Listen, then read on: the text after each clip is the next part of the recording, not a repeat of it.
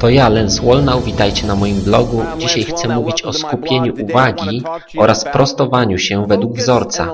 Nie ma znaczenia, czy jesteś w biznesie, czy w sektorze non-profit. Jeżeli starasz się napisać skrypt lub książkę, musisz mieć pewien szkielet, zarys struktury. Interesujące jest to, że za każdym razem, gdy Twoje ciało wzrasta o 20, 30 czy 40%, to razem z ciałem rośnie szkielet. Struktury, na jakich opiera się Twoje życie, będą się rozszerzać w miarę Twojego wzrostu. Ustawicznie potrzebować będziesz skupienia, dostosowania się i rozszerzającej się struktury, co prowadzi nas do interesującej kwestii. Szkielet społeczeństwa, którym jest kultura, na Zachodzie, w Stanach Zjednoczonych, przechodzi pewien kryzys. Jego powodem jest kręgosłup, który nie chce się prostować. Szczególnie w świecie chrześcijańskim nie mamy chęci, chęci prostowania się i funkcjonowania w oparciu o wspólny wzorzec. Rezultatem są objawy bólowe w sferze kultury, która nie jest w stanie rozwiązać swoich własnych problemów i coraz bardziej pogrąża się w sytuację, w której nie ma dyskursu czy dialogu, ani nawet demokratycznego zaangażowania. Mamy dwie strony okopane na przeciwstawnych pozycjach, z których każda mówi do swego własnego stronnictwa. One nie komunikują się ze sobą. Jedynie ciągle ściągają się po sądach, walczą o korzystne dla siebie prawa i zwycięstwo wyborcze, które oznacza tyle, że silniejsza strona, chociażby wygrała o ułamek procenta, będzie w stanie dokopać słabszej. To jest doskonały przepis na upadek kultury. Odpowiedzialność za ten stan rzeczy parkuje przy bramie kościoła. Oto dlaczego.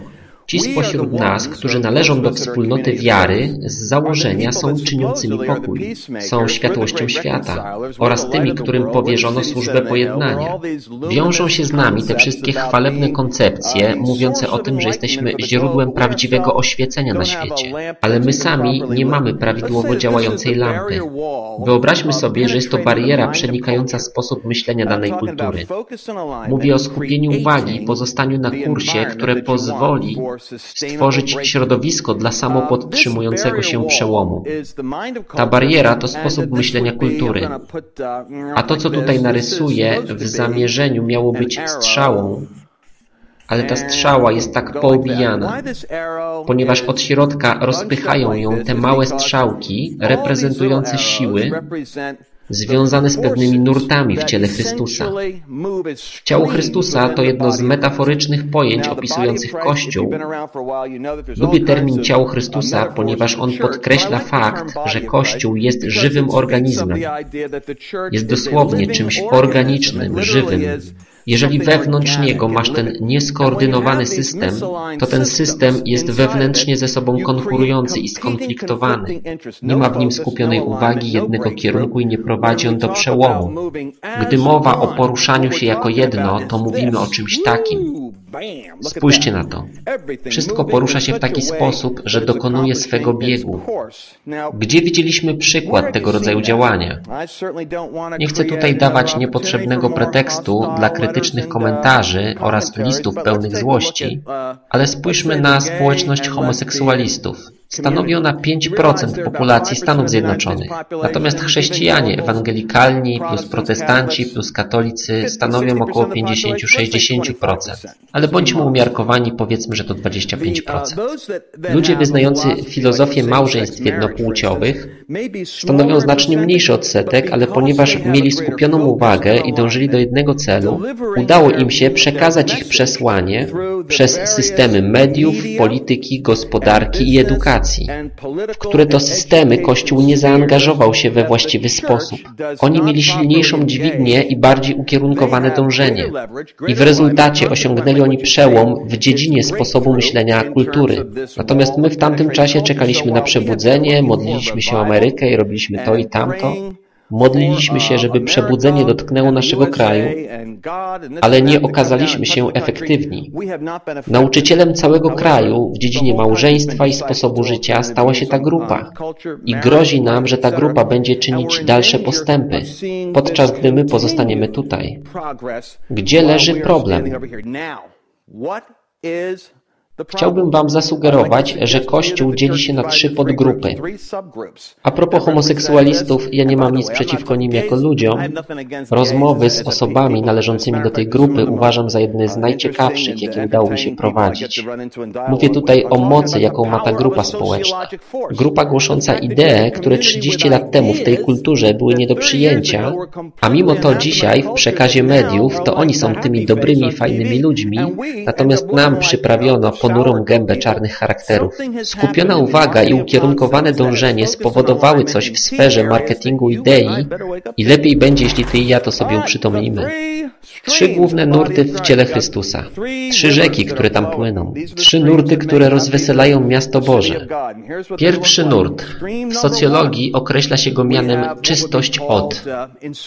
Oni nie są zainteresowani kulturą, nie chcą się w nią angażować, Chcą się trzymać od niej z dala, ponieważ chcą jedynie kochać Boga, kochają Jego obecność, chcą po prostu dzielić się Jezusem, chcą pozostać wierni, trwać w modlitwie, chcą być nadprzyrodzeni. Można ich również określić mianem nurtu oblubieńczego. A tak przy okazji, czy takie podejście jest uprawnione na gruncie Nowego Testamentu? Pytam tych spośród Was, którzy nie są analfabetami w dziedzinie Biblii. Oczywiście, że tak jest. Apostoł Paweł w drugim liście do Koryntian pisze, że jest zazdrosny o ten kościół w Koryncie, ponieważ chce go przedstawić Chrystusowi jako oblubienicę czystą. Ta metafora oblubienicy mówi o czystości. Ta grupa oblubieńcza chce zachować czystość od zmagań w sferze kultury. Należą do nich głównie charyzmatycy, którzy skupiają się na znakach i cudach, jak również wspólnota monastyczna, która chce przeżyć swoje dni w klasztornym odosobnieniu. To jest grupa czystości od. Grupa druga, ludzie, którym jak wierzę, to przesłanie szczególnie się spodoba, mam taką nadzieję. Grupa obrony przeciw. O co tutaj chodzi? Spójrzcie na to S, pisze tak, że tylko ja się mogę doczytać. Spróbuję jeszcze raz. Przeciw. Broniący się przeciw kulturze. Grupa kulturowych wojowników. Ci ludzie dobrze wiedzą, o czym mówię. To są ludzie posiadający rozeznanie duchowej rzeczywistości. Oni widzą diabła okupującego miejsca wpływu. Dostrzegają kompromis. Widzą erozję moralności i rozpad rodzin. Widzą katastrofę aborcji i załamanie gospodarki. I rozumieją, że te fakty są częścią duchowej wojny dobra ze złem, prawdy z fałszem, światła z ciemnością. Ich światopogląd jest bardzo apokaliptyczny.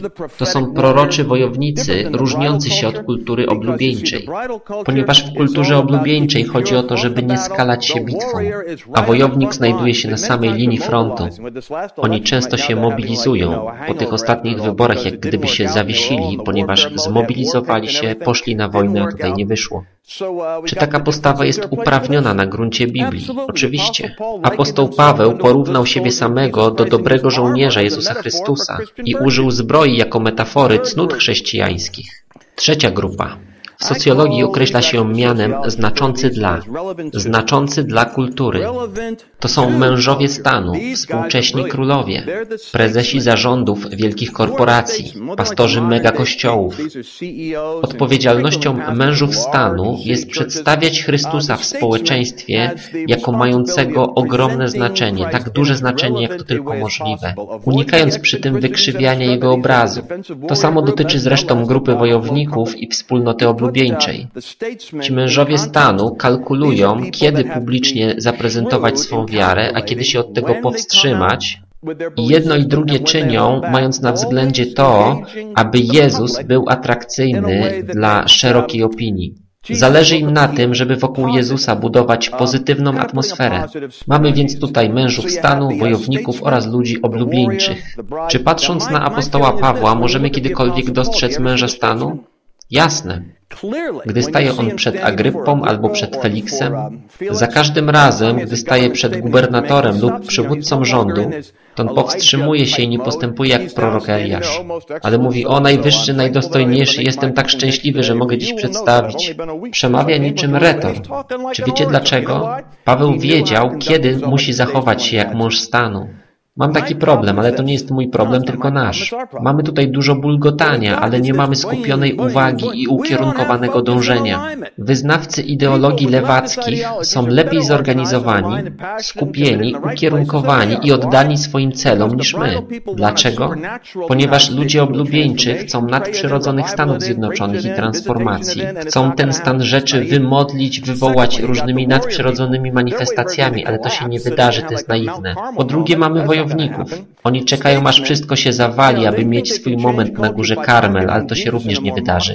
Mamy mężów stanu, którzy sądzą, że zmienią kulturę, jeżeli przedstawią Jezusa w ładnym opakowaniu. Dobry pomysł na budowanie lokalnego kościoła, zły, gdy chodzi o przeobrażenie narodu. Jeżeli połączysz te trzy grupy razem, to otrzymasz Dawida. Dawid był modelowym chwalcą Boga, który pragnął tylko jednej rzeczy, Bożej obecności. Wynalazł setkę instrumentów muzycznych, a cała księga psalmów to teksty do muzyki. Dawid był też wojownikiem, zabijał Filistynów. Jak wielu ludzi zdobywa uwagę opinii publicznej przez to, że ścinają głowy gigantowi na oczach całego społeczeństwa oglądającego to w iPhone'ie. A co na to Bóg? Oto mąż według mojego serca. Wojownik. Mamy Dawida chwalcę, Dawida wojownika. A poza tym Dawid za swoich rządów przyłączył do Izraela 800% terytorium więcej niż Saul za swoich rządów. Dlatego, że prawdziwy chwalca, będący zarazem prawdziwym wojownikiem, jest też wspaniałym władcą. Mądrymi władcami są ci, którzy wiedzą, kiedy iść na wojnę i jak wejść w Bożą obecność. Tacy stanowią najbardziej niebezpieczny rodzaj mężów stanu. Dawid z pewnością był królem. Jeżeli połączysz w jedną całość kogoś czystego, wojownika i męża stanu, to otrzymasz owcę. Pamiętasz, Dawid powiedział, Pan jest moim pasterzem. Ale jakiego rodzaju owcą był Dawid? On był zabójczą owcą. Zabójcza owca, właśnie kogoś takiego nam potrzeba. Tak w największym skrócie przedstawia się myśl dnia. Połączmy te trzy grupy w jedną całość. To oznacza kulturę, która przyjmuje nadprzyrodzoną Bożą obecność, która wie jak wyruszać na wojnę we właściwym czasie i o co należy walczyć, i która ma mądrość potrzebną do tego, by połączyć Bożą obecność z wyważonym sposobem artykułowania przekonań, równie profesjonalnym jak w wydaniu opozycji. Możecie zostawić komentarz. Wierzę, że możemy stworzyć globalną wspólnotę osób wyznaczających kierunek zmian, którzy będą mieli świeże spojrzenie i nowe, pełne mocy podejście do tego całego dialogu dotyczącego zmian zachodzących w świecie. Druga rzecz, jaką możesz zrobić, to zarejestrować się na naszej stronie internetowej, aby nasza firma mogła przesyłać Ci świeże informacje. Zatem zostaw na stronie swoje imię, nazwisko oraz adres e-mailowy, żeby nie przegapić żadnej aktualności. Po trzecie, przekaż tę treść swoim przyjaciołom. Daniel, Szadrach, Meszach i Abednego byli jedynie czteroma młodymi żydowskimi mężczyznami w Babilonie. Potrzebujesz jedynie trzech lub czterech kluczowych relacji, aby otworzyły się przed Tobą ogromne możliwości. Przekażę Wam tutaj sekrety, których zazwyczaj nie publikuję, ponieważ jestem przekonany, że żyjemy w doniosłym czasie i naglącej godzinie. Wierzę, że to przesłanie dotrze do właściwych odbiorców.